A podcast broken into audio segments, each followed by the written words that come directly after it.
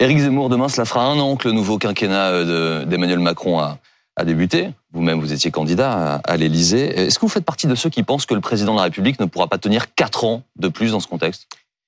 Euh, J'entends cela depuis 1981. Euh, On disait déjà que François Mitterrand ne tiendrait pas son septennat. Il en a fait deux, il a fait 14 ans. Donc, vous voyez ce que je pense de ce genre d'analyse et de rumeurs. Alors, le président de la République, lorsqu'il se déplace désormais, est accompagné par des bruits de casseroles. Certains de ses ministres aussi, on a vu ça toute la semaine. Est-ce que vous pourriez y aller, vous, avec une casserole, une cuillère en bois, pour euh, faire du bruit, dire votre mécontentement? Bah non, moi je me suis présenté contre lui, donc si vous voulez, euh, ça, c'était plus démocratique et, mmh. dans le cadre des institutions. Je voudrais dire simplement, puisque vous parlez de la présidentielle et de la campagne et de son élection, je pense qu'il paye euh, une chose que les observateurs euh, ont plutôt admiré à l'époque, c'est-à-dire qu'il a évité la campagne. Euh, grâce euh, à des événements comme le Covid et en particulier la guerre en Ukraine, il n'a quasiment pas fait campagne. Et il s'est retrouvé avec son adversaire habituel qu'il savait qu'il allait la battre avec aisance. Ce que dit en creux, c'est que s'il y avait eu campagne, il n'y aurait pas eu ce résultat. Ah non, j'ai pas dit ça. Je dis qu'aujourd'hui, il ne serait pas ainsi contesté. En même temps, en l'espèce sur les retraites, pour le coup, c'est une de ses seules propositions qui a émergé, qui a suscité le débat. Vous avez tout à fait raison. On peut même dire. Lui dit, les Français n'ont pas été pris en traite. Ah non, mais moi je ne dis pas ça. Mm, mm. Vous avez raison. C'est peut-être sans doute la seule euh, annonce qui est émergée de sa de sa pseudo campagne. Donc vous avez tout à fait raison. Ce que je veux dire, c'est que la campagne présidentielle n'a pas réglé, n'a pas purgé. La présidentielle, normalement, c'est fait pour, pour évoquer le, destin de la France. Euh, on a tout fait pour l'éluder. Je le raconte dans mon livre. Euh, comment on a tout fait, par exemple, pour euh, éviter que j'impose ce thème du grand remplacement. Donc voilà ce que je dis. Simplement, je dis aujourd'hui, il a, il a, il a, il a, il a éludé la campagne. Il le paye après. C'est tout. Donc ça le rend moins légitime. J'ai jamais dit ça. Non, c'est une question. Ah non, non, non, je ne dis pas ça. Il a été élu, il est légitime. Moi, je ne conteste pas la légitimité d'un président de la République réélu. Ça serait ridicule. Je dis simplement, les conditions politiques de son élection ne permettent pas euh, et n'ont pas permis un débat sain. C'est tout ce que je dis. Juste un mot pour terminer sur la question de la légitimité de Marie-Christine, parce qu'on l'entend beaucoup dans l'opposition. Beaucoup lui euh, rappellent son adversaire du deuxième tour et le fait qu'il a été élu contre, disent-ils, et non pas pour son, son programme. Est-ce que ce débat, vous y adhérez ou pas du tout? Vous savez, euh, c'est la règle du, du scrutin majoritaire à deux tours. Au premier, on choisit. Au second, on élimine. Euh, vous savez, et deuxième chose, je savais d'avance, je l'ai dit dès que je me suis engagé euh, à l'automne 2021, que s'il y avait Marine Le Pen en face, le résultat était acquis d'avance et que Emmanuel Macron gagnerait. C'est pour ça que je me suis présenté. Une des raisons qui a fait que je me suis présenté, pour justement éviter ce duel annoncé, cette victoire annoncée. Voilà, c'est tout. Euh, Jean-Baptiste parlait d'Emmanuel Macron euh, au contact des Français et visiblement il ne craint pas d'être euh, impopulaire. Regardez cet extrait. Je vais pas démissionner, je vous rassure. Mais je vous rassure, ça n'arrivera pas. Il faudra attendre 2027. Mais c'est pas grave. Si je suis pour la démocratie, c'est pour ça que je fais aux élections, moi. Il a raison de répondre comme cela ou il y a un côté un petit peu bravage, provocateur chez le président de la République Vous savez, chacun a son tempérament, son caractère. voilà, c'est tout. Il répond ce qu'il veut. Euh, vous savez, je pense qu'il y a une part aussi de de, de, de tactique, c'est-à-dire qu'il préfère que les gens l'insultent comme ça à la télévision. Pour, euh, il y a un côté catharsis. Pour purger, c'est ça les, les Je pense que c'est ce qui, c'est qui est dans la tête des, des, communicants qui sont autour du président de la République. Mais vous entendez ce que disent ses opposants Ils disent, par exemple, quand il dit euh, les casseroles et les œufs, c'est pour faire de la cuisine, on va relancer l'industrie de la casserole. Ils disent voilà, c'est encore des petites phrases, le retour d'une forme de de, provocation du chef de l'État. Vous, ça vous amuse ce type de phrase ou ça vous choque Je vais vous, dire, Je vais vous dire quelque chose. Ça m'intéresse pas beaucoup. Euh, moi, je pense que euh, le pays va très mal. Je pense que euh, le pays se meurt doucement, que nous sommes à la fois en déclin économique, social, culturel, intellectuel, scolaire, et en plus victime euh, d'un grand remplacement de population. Je pense que ça, ce sont des thèmes beaucoup plus importants que euh, les petites phrases, les sourires, les moqueries. Donc, Moi, y a pas de sujet J'adore ça, hein, mais non, mais il n'y a pas de sujet personnel autour d'un éventuel rejet du président de la République. Il y a sans doute, vous savez. Euh, le problème, c'est qu'il était un des présidents de la République les plus impopulaires et qu'il a quand même gagné. Je pense que euh, on doit se poser des questions du côté de son opposition plutôt que du côté de, de Emmanuel Macron. Il y a, il y a une forme de, de colère générale. Je crois que vous-même, à Tours, vous avez été un peu euh, chahuté lors de, de votre déplacement. Marine Le Pen, elle, en revanche, dans, en Isère, elle, ça a été marquant. Elle a été euh, très bien accueillie. Ça vous inspire euh, Ah, euh, quoi? moi, je n'ai pas été chahuté, euh, comme vous dites, et ce n'est pas une colère. Non, mais je vais vous répondre. C'est une, pas une colère de la population contre moi. Euh, c'est des, une agression des militants dits antifascistes euh, qui sont des, pour moi, de la canaille et des, des, des, des nervis de- d'extrême gauche qui menacent les gens qui viennent se faire dédicacer mon livre. Il y avait des gens âgés, il y avait des enfants, ils n'en ont rien à faire, ils les insultent, ils les molestent. Euh, à, à- à Reims, à Tours, ils leur envoient des bouses euh, avec de la pierre dedans et euh, le préfet ne fait rien. Vous avez porté plainte? Oui, j'en ai porté plainte. Donc, vous voyez, c'est pas une colère. Ce sont simplement, je constate, vous évoquez la tranquillité de Madame Le Pen. Vous savez, c'est c'est comme ça. Soit on, on- on affronte nos adversaires qui veulent abattre la- le, le- le pays et la République, et euh, là, on est pris pour cible.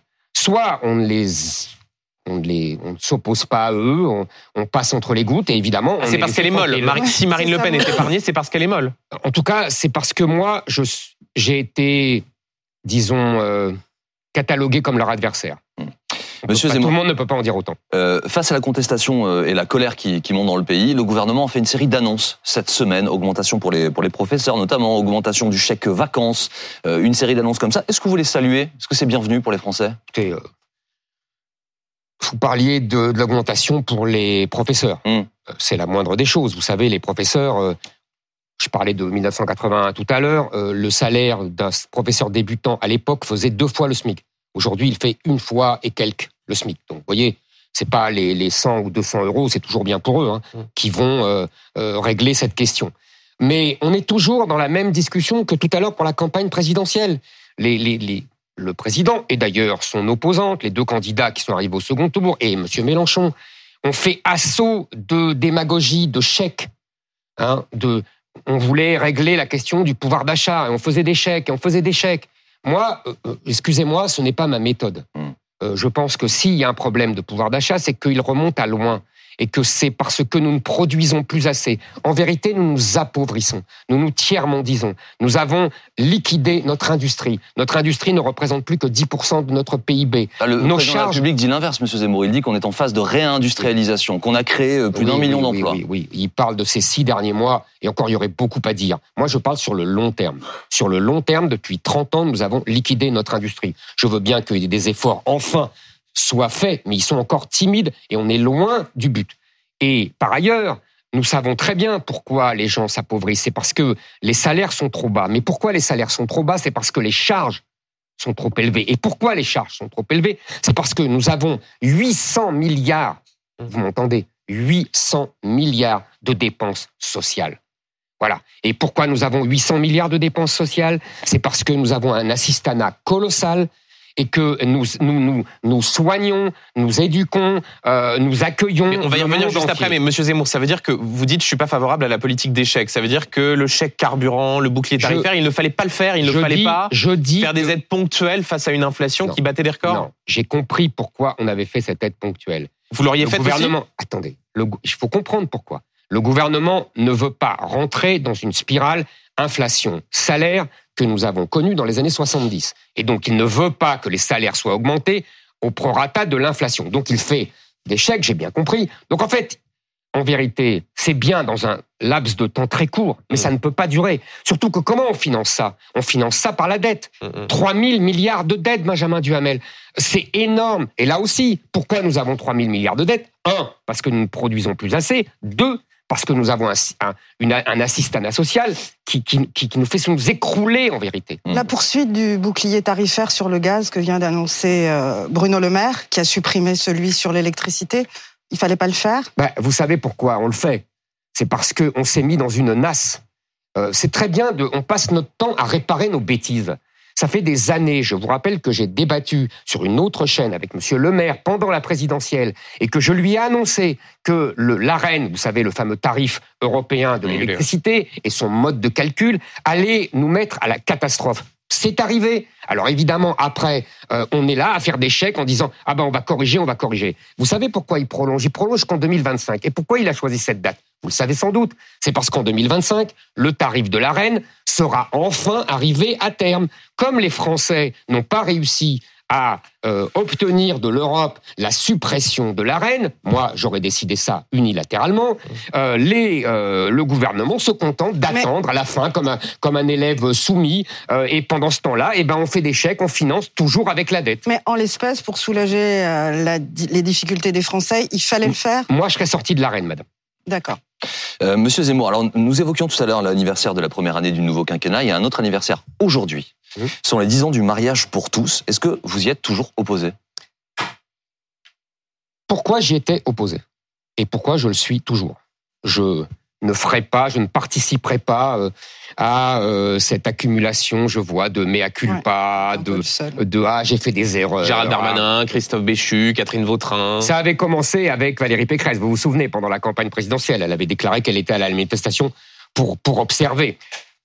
Euh, le ridicule ne tue pas. Euh, donc, pourquoi j'étais hostile à cette loi? D'abord parce que vous avez remarqué, depuis dix ans, puisqu'on fête le dixième anniversaire, il y a eu à peu près 7000 euh, mariages euh, par an Mm. sur les 200, 250 000 Mm. mariages euh, classiques. On a quand même fracturé le pays, divisé le pays pendant des mois euh, pour euh, une- une- un nombre très très réduit. On est là, vous savez, normalement, une loi, c'est une loi de portée générale. C'est ça la loi. Là, Enfin, on est dites ça, vraiment. enfin, Monsieur. Zemmour, dites ça à Attendez. ceux qui ont pu, grâce à cette loi, euh, se marier, même si c'est 70 000 en l'espèce. Attendez, donc on fait des lois pour quelques individus. Il faut quand même le savoir. C'est un dévoiement de, de la loi. Deuxièmement, deuxièmement, pourquoi j'étais hostile? J'étais hostile à, à ce mariage pour tous, au mariage homosexuel, parce que je savais, j'avais compris, j'avais lu les programmes euh, des lobbies LGBT, je savais que c'était ce mariage était euh, une étape dans un cadre beaucoup plus long et dans un projet beaucoup plus long. En vérité, après le mariage, il était prévu qu'il y ait, qui avait été précédé du Pax, il était prévu qu'il y ait ensuite la PMA pour les femmes seules et les couples de lesbiennes, François Puis, retraite. la. GPA pour les, les hommes homosexuels. Eh ben, on y est presque. Attendez, Ah, la, D'ailleurs, je pardon. lisais, je lisais, la. GPA, le gouvernement ne cesse de On dire qu'il n'y n'est est pas, favorable. pas du Oui, tout. oui. Et par ailleurs, Le par ailleurs dans, gouverne- le- dans la chronologie, Monsieur Zemmour, Oui. que vous décrivez, il y a, Oui. il y a- il y a- il y a une- un fait qui est incorrect, c'est que les, les Pax continuent d'augmenter. C'est pas d'abord le Pax, puis les mariages, Les Pax, ce etc. sont les hétérosexuels. Non, les Pax pour les mariages euh, homosexuels continuent d'augmenter Non, non. aussi. Et essentiellement, les Pax, c'est les gens hétérosexuels. Mais passons. Euh, je reprends. Vous voyez bien que ce matin, il y avait une interview euh, d'un militant de la cause euh, LGBT qui Hum. disait le problème, c'est la GPA. Mais attendez, Parce le- qu'au nom de l'égalité, le Mais gouvernement Zemmour, le- dit, ce, ce militant LGBT, il dit ce qu'il veut. Le fait est que le gouvernement ne cesse de dire que l'ouverture de la GPA, la légalisation de la GPA, n'est pas à l'ordre du jour. Duhamel. Non mais au fond, juste pour, pour qu'on comprenne bien, Oui. on entendait beaucoup chez les opposants en mariage pour tous l'idée que ce serait une sorte de rupture civilisationnelle. Ouais. Mhm. Pardon, mais cette rupture civilisationnelle, on ne l'a pas vue. Mais si, Où est-elle? Est-ce que vous avez vu une sorte d'effondrement de la civilisation depuis 2013 avec l'ouverture du mariage Mais aux homosexuels. Vous n'écoutez pas ce que je dis. Pardonnez-moi, vous n'écoutez pas ce que je dis. Vous dites un glissement, Vous- oui, la oui, PMA pour a- toutes a été légalisée, Oui. à part ça. Et après, il y aura la GPA. Mais qui- En, vous dites cela 1900, en 1999, Benjamin Duhamel, la ministre de, de l'époque, Madame Guigou, disait on fait le Pax parce qu'on ne fera jamais le mariage homosexuel. Quand il y a eu le mariage homosexuel, Madame Taubira disait on ne fera jamais la PMA pour les femmes seules. Donc- Aujourd'hui, donc, le en fait, gouvernement si on dit résume, Monsieur on ne fera jamais la. GPA. Je vous fiche mon billet qu'il y aura. D'ailleurs, la jurisprudence déjà reconnaît les enfants qui ont été faits par GPA à l'étranger. Ce qui n'est pas la même chose. Ah, attendez. c'est pas la même chose. Mais c'est pour leur donner une filiation, Monsieur Zemmour. C'est- pour leur donner une, une filiation, une histoire à Mais ces vous enfants, ce qui est bien, normal. vous, voyez, non, en mais vous revanche, allez dire la même chose après pour la GPA. On dira par mesure d'égalité, c'est injuste. Non, non, monsieur Zemmour. homosexuels Donc, si je comprends bien, vous, vous dénoncez euh, cette union homosexuelle en tant qu'étape d'un processus qui vous Mhm. inquiète, mais pas en tant que tel, donc. Pour moi, le mariage, c'est un homme et une femme. C'est une institution. Ça vous va comme réponse? Non, Juste- moi, j'ai pas, il y a pas de réponse qui me, Non, mais qui me pas. voilà, j'essaie de, voilà. j'essaie de comprendre. Je- Et vous entendez, vous entendez également, parce que l'argument existait il y a 10 Mais ans, mais il savez- continue d'être rappelé aujourd'hui. En fait, l'amour, l'importance de, de gens qui s'aiment et qui, qui ont choisi de s'unir. le mariage, ce n'est pas seulement l'amour. Le mariage, c'est une institution. C'est au départ pour protéger des enfants. C'est tout. Et pour instituer une famille. Ça n'a rien à voir avec l'amour. L'amour est en plus. Vous comprenez? Le, Moi, je, je, si vous voulez, le problème de ce mariage homosexuel, c'est que ça a fracturé le pays. C'est-à-dire que, vous voyez, on discute là, Mm.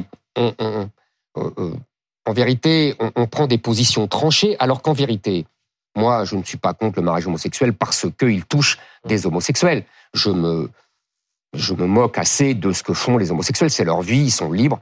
Euh, et vous savez, l'homosexualité a été euh, dépénalisée depuis la Révolution française. Donc c'est une vieille histoire. Non, je ne suis absolument pas homophobe. Je n'en ai cure, en vérité. Chacun fait ce qu'il veut. Mais ça a donné l'impression à des gens que tout foutait le camp, la rupture civilisationnelle, et ça a donné l'impression à des homosexuels que une partie de la population les rejetait, était homophobe. Ce qui était vrai. Non, ce qui n'était pas vrai. Je vais vous, soumettre une phrase Hum. prononcée par Marion Maréchal en 2016, qui est désormais dans votre parti. Elle disait, je cite, D'autres minorités chercheront à faire reconnaître leur forme d'amour. Je pense notamment à la polygamie, comme les conséquences de l'ouverture au mariage, du mariage aux homosexuels. Attendez, ces prédictions-là apocalyptiques, elles ne sont pas arrivées. Je répète, d'autres minorités chercheront à faire reconnaître leur forme d'amour. Je pense notamment à la polygamie. Mon cher Benjamin Duhamel, je pense effectivement qu'à partir du moment où on ouvre la boîte de Pandore, tout peut arriver. C'est-à-dire, Vous vous, pensez qu'il y a un lien, il y a un continuum entre le Vous mariage êtes- homosexuel Vous n'en êtes et la polygamie Vous n'en êtes ah non, je vois pas le rapport. Ah bah c'est ce que dit Marion Maréchal. Non, elle Ah bah veut si. dire, elle veut dire qu'à partir du moment où on tord l'institution du mariage, tout peut arriver. C'est ça qu'elle veut dire. Et tout est arrivé Non, mais vous en êtes qu'à 10 ans, mon cher Benjamin. donc Duhamel. vous Je sais pensez que, que- vous, êtes, vous êtes un jeune homme frais Non, mais- et moulu, mais euh, l'histoire pensez est que plus la longue polygamie- que votre vie. Non, mais donc vous pensez que la polygamie, ça peut arriver comme conséquence de l'ouverture au mariage de- du mariage aux Mais- homosexuels Tout peut arriver. En tout cas, la fracture. Dont la polygamie. elle- en tout cas, la rien. fracture, elle est résolue. Vous savez, Pardon, déjà, ça n'a pas de sens. Je vous signale, mon cher Benjamin Duhamel, que depuis euh, l'arrêt du Conseil d'État de 1989, euh, la polygamie est autorisée en France pour euh, les polygames africains qui font venir euh, leurs femmes d'Afrique. Vous l'ignorez peut-être, mais je vous l'apprends. Moi, je constate, je constate en tout cas que la fracture n'a pas eu lieu, puisque vous l'avez dit vous-même, Valérie Pécresse, Gérald Darmanin, enfin beaucoup de gens qui étaient opposés, et beaucoup de familles d'ailleurs, on l'entend dans les reportages, qui ont défilé en 2013, aujourd'hui disent finalement on a eu tort. Donc, Mais- je ne vois pas la fracture en tout cas. Mais, madame, vous savez, c'est le fameux effet de cliquet. C'est-à-dire qu'à partir du moment où euh, une mesure est prise, dans le sens dit progressiste, on ne revient pas en arrière parce que les gens se disent bon bah voilà c'est fait etc. Mais on avance, on avance, on avance. Mais alors Et justement- petit à petit, on fait des choses qu'on n'imaginait pas. Monsieur Zemmour, vous, dans l'objectif est de vous, vous installer à l'Élysée, enfin, vous nous direz si euh, c'est toujours votre objectif pour le futur, mais en tout cas, vous avez souhaité il y a un an être Mhm. président de la République. C'est-à-dire que si vous étiez élu un jour, vous reviendriez sur cette mesure? J'ai dit, j'ai répondu pendant la présidentielle à cette Mais je vous repose la question aujourd'hui. j'ai dit que euh, ce n'était pas euh, ma priorité. J'avais d'autres priorités. Je Mm. pense que si j'avais été élu, j'aurais eu un lourd travail pour, sur tous les thèmes Bien sûr. que j'ai. Mais en cinq Donc- ans, mais en donc cinq c'est ans, pas, ça donne pas le temps de une. faire les choses. Non, je vous assure que c'est pas une priorité. Mm. Voilà, Euh, c'est tout. Euh, nous allons revenir dans un instant en direct euh, pour la suite de BFM euh, Politique, donc avec Eric Zemmour. Je vous montrerai euh, trois photos d'actualité comme tous les dimanches. Vous devrez choisir deux de ces photos. À tout de suite sur BFM TV.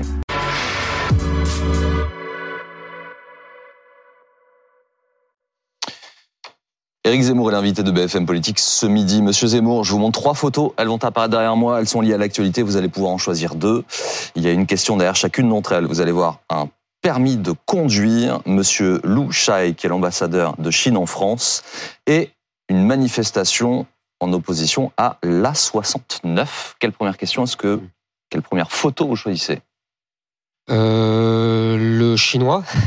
Monsieur Lou Shai, euh, la France se dit consternée après les propos de l'ambassadeur de Chine en, en France. Il a estimé qu'il fallait arrêter, je le cite, de chicaner sur les questions de frontières post-soviétiques en faisant allusion à la situation en Ukraine et particulièrement à la Crimée. Est-ce que vous êtes consterné, vous aussi? Écoutez, euh, les Chinois euh, sont de plus en plus manifestement les alliés de la Russie. Nous avons reconstitué, euh, avec cette guerre en Ukraine, les deux blocs qu'il y avait auparavant, mais simplement d'un côté, nous avons l'Occident et de l'autre, euh, nous avons le bloc russo-chinois. Euh, c'est regrettable. Et c'est la Russie, du coup, qui l'a reconstitué, puisque c'est la Russie qui a déclenché la guerre. Oui, oui, c'est la Russie qui a déclenché la guerre. Euh, c'est aussi euh, le fait qu'on n'a jamais réussi à régler cette question ukrainienne, du Donbass, etc. On va pas revenir sur ce débat, mais en tout cas aujourd'hui, euh, on a deux blocs qui, qui, qui s'affrontent, et je pense que le rôle de la France, c'est d'essayer de, de, de sortir de cette logique de bloc. D'ailleurs, je constate qu'Emmanuel Macron a essayé, il essaye seulement, il, il, dit le tout et le contraire de tout. Un jour, on voit bien qu'il essaye, et puis le lendemain, il se remet dans une logique de bloc. Il faudrait qu'il ait un peu plus de, de, de, cohérence euh, et de persévérance. Mais voilà, euh, euh c'est la situation mondiale et est absolument consternante. Il nous reste deux photos, un permis de conduire ou une manifestation contre l'A69 euh, la 69. Manifestation hier dans le Tarn contre le projet d'autoroute, donc qui doit relier Toulouse à Castres. Euh, manifestation qui s'est très bien passée. Euh, elle doit détruire cette autoroute 316 hectares de terres agricoles. Ça sont les chiffres de la préfecture. Est-ce que vous êtes favorable à ce projet d'autoroute? Écoute, euh, écoutez, je vous avoue que euh, je suis un peu dubitatif. je connais cette route, je connais cette région. faire 50 km, je crois, d'autoroute pour gagner 15 minutes seulement, euh, en abattant, je crois, 200 arbres, mm. euh, en artificialisant beaucoup de sol. Je suis pas sûr. J'aurais peut-être préféré qu'on on renforce la nationale. Euh, je pense que ça aurait, ça aurait suffi. Donc vous êtes du côté des associations, les soulèvements de la terre euh, et autres sur ce sujet. Je ne suis, je ne suis. Dites la même chose que Sandrine Rousseau. Je ne suis du côté de personne. Moi, je suis contre la violence en revanche. Je, ne suis contre les, exactions euh, dont, tous ces gens se font euh, les chantres régulièrement. Mais en revanche, il n'y a pas de honte à réfléchir. On n'est pas pour Sandrine Rousseau ou contre Sandrine Rousseau. Je m'en moque de Sandrine Rousseau. J'essaye de réfléchir rationnellement. Et je me dis, c'est peut-être un peu beaucoup pour gagner 15 minutes. Est-ce que, comme beaucoup de Français, vous évoluez sur les questions du changement climatique? C'était pas des questions qui étaient au cœur de votre euh, programme. Mais est-ce que vous comme beaucoup d'entre nous. Est-ce que vous êtes, euh, vous évoluez sur ces bah, questions-là? Je discute beaucoup euh, avec les agriculteurs. Ils me disent, euh, il y a incontestablement un, changement, on doit s'adapter, etc. Donc, donc j'en prends acte. En plus, je regarde les textes, etc. On voit bien que que qu'il y a ça. Maintenant, ce n'est pas au cœur de mon projet. Vous avez raison. Pour deux raisons. D'une part, parce que je pense que le plus important, c'est le grand remplacement de population et le grand important de notre peuple. Qui est issu aussi des problèmes climatiques souvent? C'est parce que les gens ont des problèmes de sécheresse qui bougent. Vous savez, euh, je pense qu'à partir du moment où l'Afrique passe de 100 millions d'habitants en 1900 à 2 milliards et demi en 2050, même sans réchauffement climatique, il y aurait euh, une pression folle euh, démographique. Alors justement, nous allons rester en, Afrique, enfin précisément à équidistance de Madagascar et du reste du continent africain. Il y a un département français qui s'appelle Mayotte. Gérald Darmanin, il lance l'opération Wambushu. Euh, la France, en fait, va expulser des migrants et démanteler les bidonvilles. Je précise que le plus grand bidonville de France est là-bas, à Kawemni. Euh, une opération qui ne fait pas l'unanimité. Certains sur place pensent que ça va être un, drame et que des violences pourraient découler de, de ces opérations. Est-ce que c'est la chose à faire, selon vous? euh, c'est la chose qu'on aurait dû faire depuis très longtemps. Euh, si vous voulez, Mayotte est le concentré apocalyptique de ce qui, ce qui arrive déjà en France petit à petit, mais comme le territoire français est beaucoup plus grand, euh, évidemment, ça prend plus de temps. Mayotte est tout petit, il y avait très peu d'habitants il y a encore 30 ans, et, désormais, ça a été multiplié par 10, par 20, enfin, c'est quand même, c'est des chiffres inouïs. En fait, qu'est-ce qui se passe? Mayotte est une petite île, vous savez, il y a quatre îles, et les, îles comoriennes ont choisi l'indépendance dans les années 70. Seule Mayotte, qui avait une longue tradition de, proximité avec la France par rapport aux autres îles comoriennes, a choisi mm. la France. Le gouvernement euh, dirigé alors par Giscard d'Estaing a accepté. Il aurait pu refuser. Il aurait pu dire vous êtes tous dans les mêmes îles. Ça aurait été pas. Ça aurait été aussi cohérent. Euh, maintenant, les Comores n'ont jamais accepté ce vote. Et qu'est-ce qui se passe? Les Comores font le grand remplacement. C'est-à-dire que l'immigration comorienne est en train de submerger la population mayotienne et bientôt il n'y aura plus que des Comoriens euh, dans ils le font à la Mayotte et donc font ils pourront revendiquer Est-ce que cette les- île. est-ce que c'est un projet politique, selon dites, des Comores, de, de, de Oui, prendre un- possession de Mayotte, ou est-ce que c'est une volonté pour certains d'acquérir la nationalité française en se rendant sur place? J'ai envie de vous dire les deux, mon général. C'est-à-dire qu'il y a évidemment d'abord des gens qui préfèrent vivre à Mayotte parce que rien qu'avec les minima sociaux, euh, ils vivent dix fois mieux que chez eux. Euh, c'est la situation en France aussi et dans le reste de la France, je veux dire.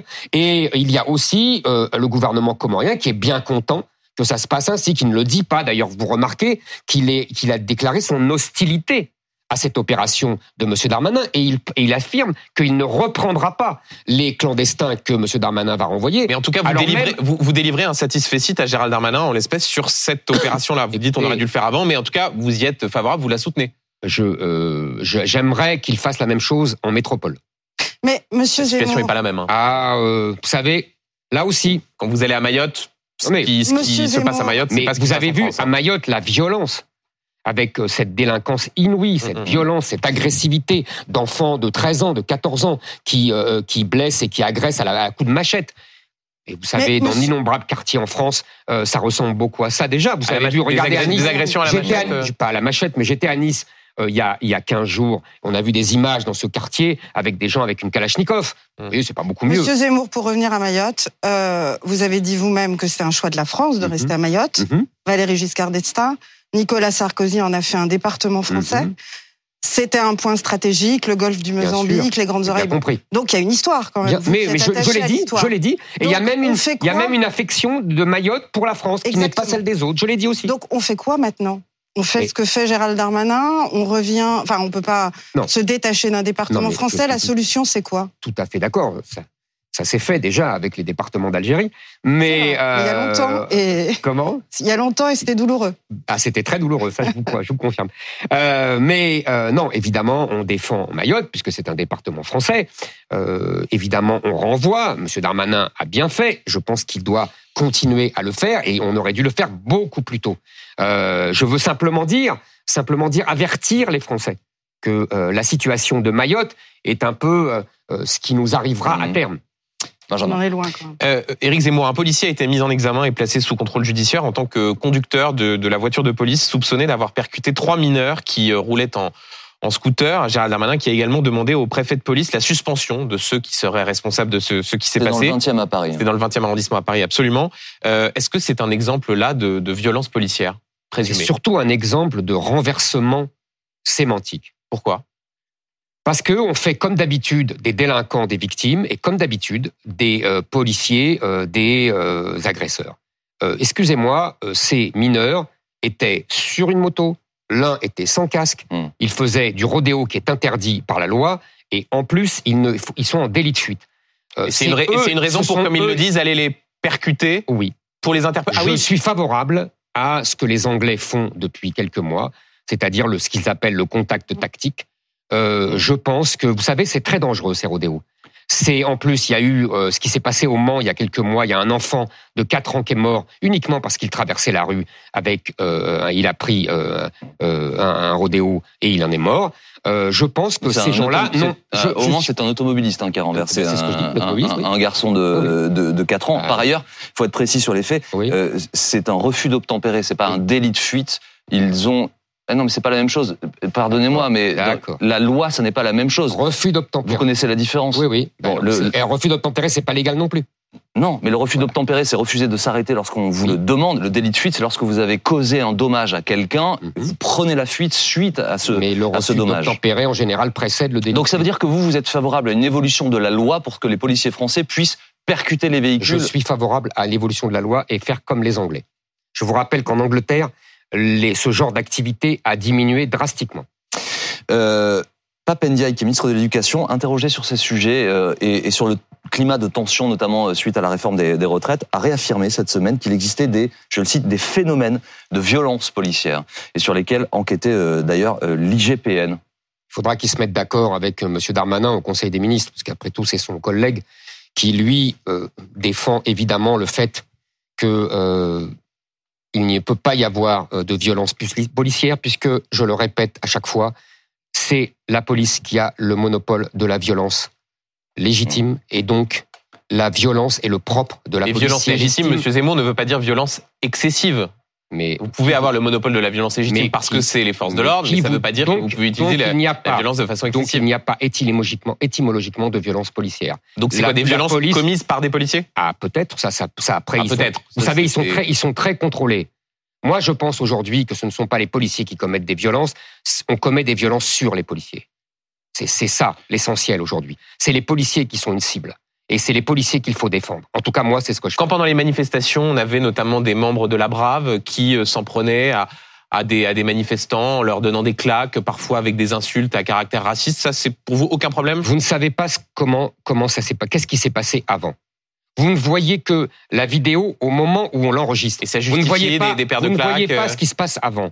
Moi, je voudrais voir ce qui se passe avant. Mais vous êtes d'accord que quand, quand l'administration, en l'occurrence la police des polices ou la, euh, la gendarmerie qui enquête sur ses propres euh, membres, euh, conclut à un comportement inadapté, vous vous remettez à cette décision Bah, y a des, y a des, c'est bien, bien ce que j'ai dit. Il y a des, des procédures Hmm. qui contrôlent les policiers. Et donc, euh, c'est très bien, oui, il faut suivre. Le- le- D'ailleurs, le ministre suit ensuite euh, les avis de l'IGPN, voilà. Euh, je voudrais revenir donc à Papendia, le ministre de l'Éducation, qui a également affirmé cette semaine que les établissements privés sous contrat devaient davantage prendre leur part en matière de mixité sociale. Il a raison. Alors, vous savez, Monsieur Papenda, je trouve qu'en ce moment, il est très intéressant à suivre parce qu'on a l'impression que pendant un an, il prenait un peu ses marques et que maintenant, il tombe le masque. Et il a, vous avez cité cette déclaration, il avait fait une autre déclaration. Non, mais sur celle-là précisément. Je vais répondre sur celle-là, Mm. vous inquiétez pas. Euh, mais je veux mettre dans le contexte. Euh, quelques jours avant, dans laquelle il, euh, il réduisait les pouvoirs du comité des sages de la laïcité, dirigé par, la, par Mme Schnapper, la, la fille de Raymond Aron, et il faisait rentrer des gens qui étaient pour une, ce qu'ils appellent une laïci- laïcité ouverte, c'est-à-dire en gros pour la fin de la laïcité à la française. Et là, il fait des déclarations sur l'enseignement privé. En Mm. fait, c'est le même sujet.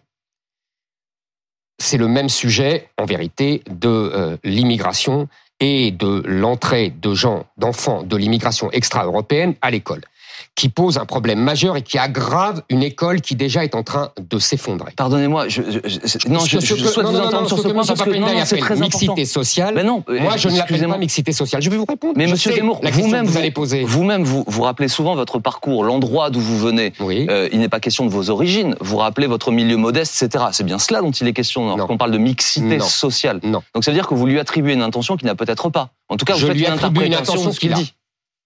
Je lui attribue Comment une vous attention savez qu'il a, mais parce que je sais. Tout simplement, ce qu'il appelle mixité sociale, en vérité, c'est la mixité migratoire. C'est ça le sujet.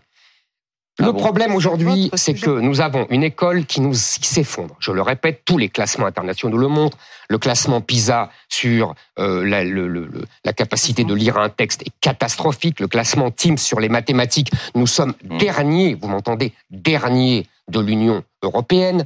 C'est une catastrophe. Aujourd'hui, vous avez deux Français, deux enfants sur 10 à 14 ans qui ne savent pas lire correctement un texte. Ce chiffre monte, vous allez voir que j'ai de la suite dans les idées, à 50%, vous m'entendez, un sur deux, dans les quartiers euh, que j'appelle moi islamisés, et qui sont appelés populaires. Euh, pourquoi? Parce qu'en fait, l'école s'est effondrée parce que nous avons renoncé depuis 40 ans au système traditionnel. Nous, avons, nous sommes devenus le jouet euh, des lubies des pédagogistes qui ont abattu les méthodes traditionnelles et donc le niveau de l'école s'est effondré. Il n'y a qu'à voir le niveau du bac aujourd'hui, le niveau en orthographe, le niveau en français, le niveau en mathématiques, etc. Et là-dessus, je dis bien là-dessus, c'est greffé une immigration extra-européenne de gens qui, pour la plupart, je dis bien pour la plupart, ont un niveau socioculturel très faible. Par ailleurs, euh, ces gamins-là, souvent, sont très violents. Donc, il y a une conjonction, un- un- une, agrégation, Il y a tellement de à la fois d'effondrement du niveau scolaire et de l'immigration qui aggrave cette aggravation. je, je suis obligé de vous arrêter un instant parce que dans cette non mais vous venez de faire une phrase dans laquelle il y a tellement d'éléments. et Je vous- finis, et je vous continue, je ça. continue. Non mais vous venez, de, di- vous, venez de, attendez. vous venez de dire Monsieur les enfants d'origine euh, extra-européenne Oui. sont souvent violents. Enfin, euh, quel- sur quelle base les, est-ce les- que ben, tout vous simplement les faits, les chiffres. Vous savez, il simple- il suffit de regarder. Mais non mais ça veut rien dire ça. Mais arrêtez, mais écoutez, écoutez, vous avez le droit de rester dans le déni. C'est Non, c'est pas le déni. Non, mais c'est- votre faits. statut de journaliste qui est en cause, je le sais. Moi, je ne le suis pas. Mon statut de Oui, journaliste, votre statut sont les sur faits. ce sujet de journaliste est d'être dans le déni vis-à-vis des Non. ravages que cause Je vous demande quels sont les faits. Je Je vous pose une connais, question simple. Donc, ne je- de toute façon, je vous réponds ce que je veux.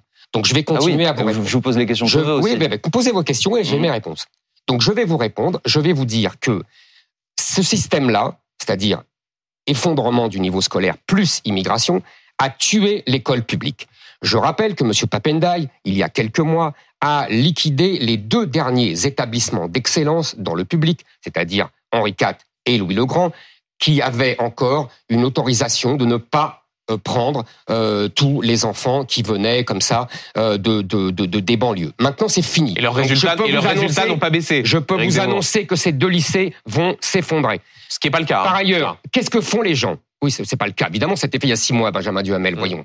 Euh, Qu'est-ce qui va Qu'est-ce que font les gens? Ils ont très bien compris ce que vous ne voulez pas comprendre. Et ils fuient. Ils fuient vers le privé. 40% des enfants à Paris sont dans le privé. Donc, Monsieur Papendai, qui a maintenant tué le public, veut tuer le privé. Et donc, il va que- obliger l'enseignement privé L'école- sous contrat de prendre ses enfants que fuit le reste Mais l'idée de, l'école. Monsieur Zemmour, l'idée de l'école, Monsieur Zemmour, est-ce que ça n'est pas de d'essayer de donner les mêmes chances à tous, ceux qui ont un- ceux qui ont une histoire familiale plus compliquée, ceux qui ont des parents absents, ceux qui n'ont pas les moyens d'avoir accès à de la culture Est-ce que ça n'est pas ça le rôle de l'école? Est-ce que c'est pas ça le message là qu'on voit le ministre de l'Éducation? Pas du tout. Pas du tout. Le message qu'envoie le ministre de l'Éducation, c'est il envoie un message aux Français. Vous ne pourrez pas échapper au ravage de l'immigration.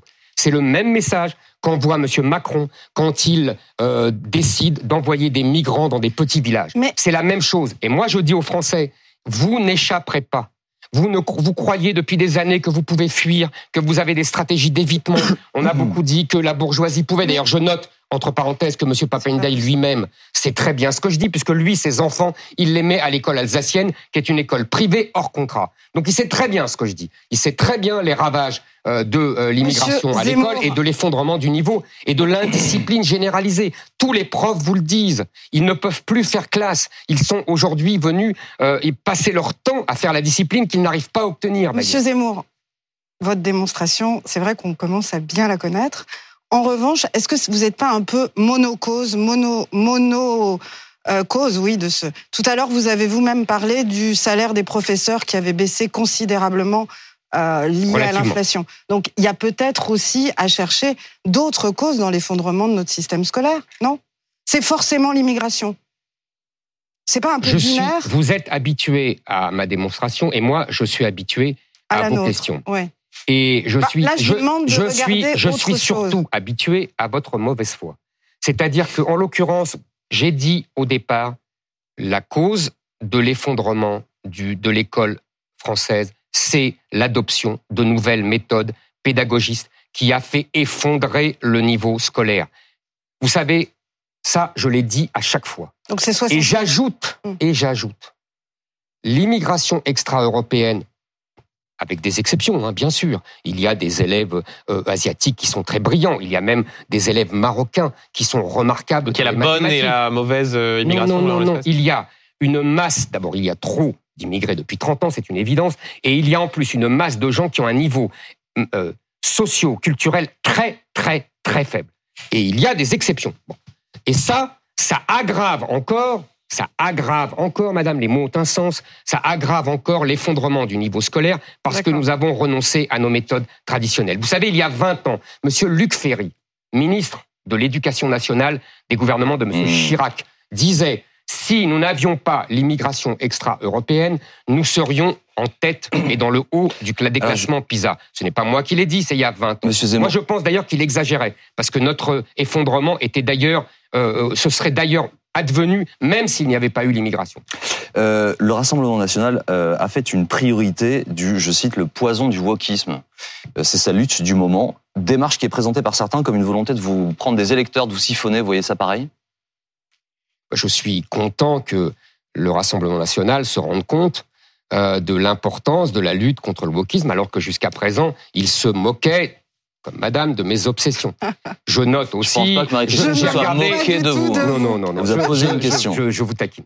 Euh, je note aussi, j'ai lu- j'ai regardé, j'ai lu les papiers. euh, euh, j'ai vu que le slogan euh, de ce, de ce, de cette, ce colloque, c'était déconstruisons les déconstructeurs. J'ai, euh, euh, je suis assez heureux parce que j'ai écrit ça il y a dix ans dans le suicide français. Certains sans doute s'en souviennent. Euh, je, vous savez, je pense que euh, les gens qui m'ont suivi ne sont dupes de rien. Mm. Il faudrait demander d'ailleurs à certains euh, élus du Rassemblement national, comme Monsieur Chenu par exemple, qui se présente comme un militant de la cause gay, qu'est-ce qu'il pense de ce combat contre les woke? Parce que s'il y a un, un des moteurs, euh, et on l'a pas évoqué tout à l'heure, oui, oui, on monsieur- peut être militant de la Duhamel, cause gay et oui. ne pas être favorable à ce que vous appelez le wokisme, qui est d'ailleurs un mot, comment dire, Qu'est-ce que c'est le wokisme on a du mal à percevoir la le définition. wokisme on va, on va définir ensemble.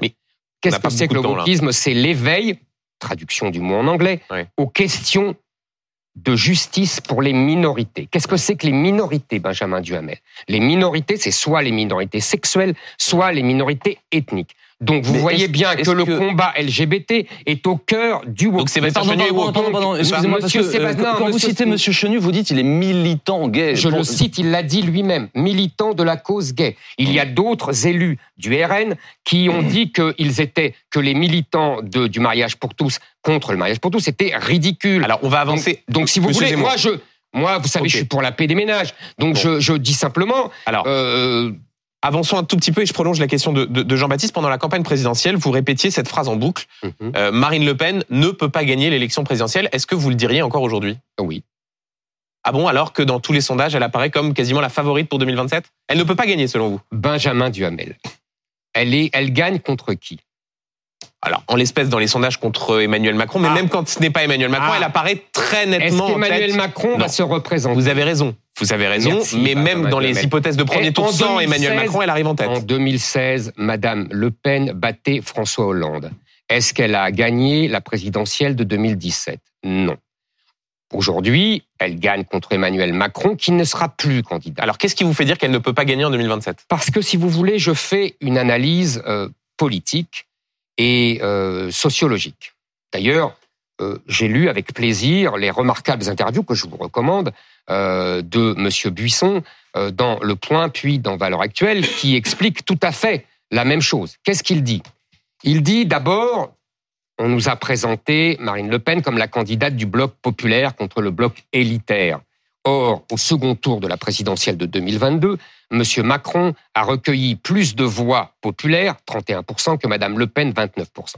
Deuxièmement, en vérité, qui fait l'élection de M. Macron? C'est le bloc des gens âgés, des boomers, des retraités, des gens qui ont Mm. plus de 60 ans, 65 ans, etc.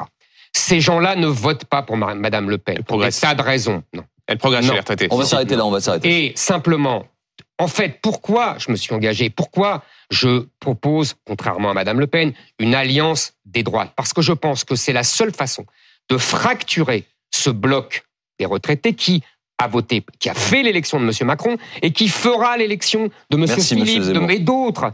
C'est sans fin. C'est sans fin. Merci, monsieur pourquoi Zemmour, d'avoir je été ne avec crois nous. pas à la victoire de Madame Le Pen. Elle sera toujours battue par un Macronien. Merci d'avoir été notre invité aujourd'hui euh, sur BFM TV. Euh, lundi, rendez-vous, euh, journée spéciale sur BFM TV au sujet des retraites. Nos experts vont répondre à vos questions, mais concrètes. Vous nous écrivez par mail, vous exposez votre situation, et nos experts, vous voyez à l'antenne, vous diront à quel âge, dans quelles circonstances, avec quel argent vous pourrez partir à la retraite. Merci beaucoup Marie-Christine Benjamin.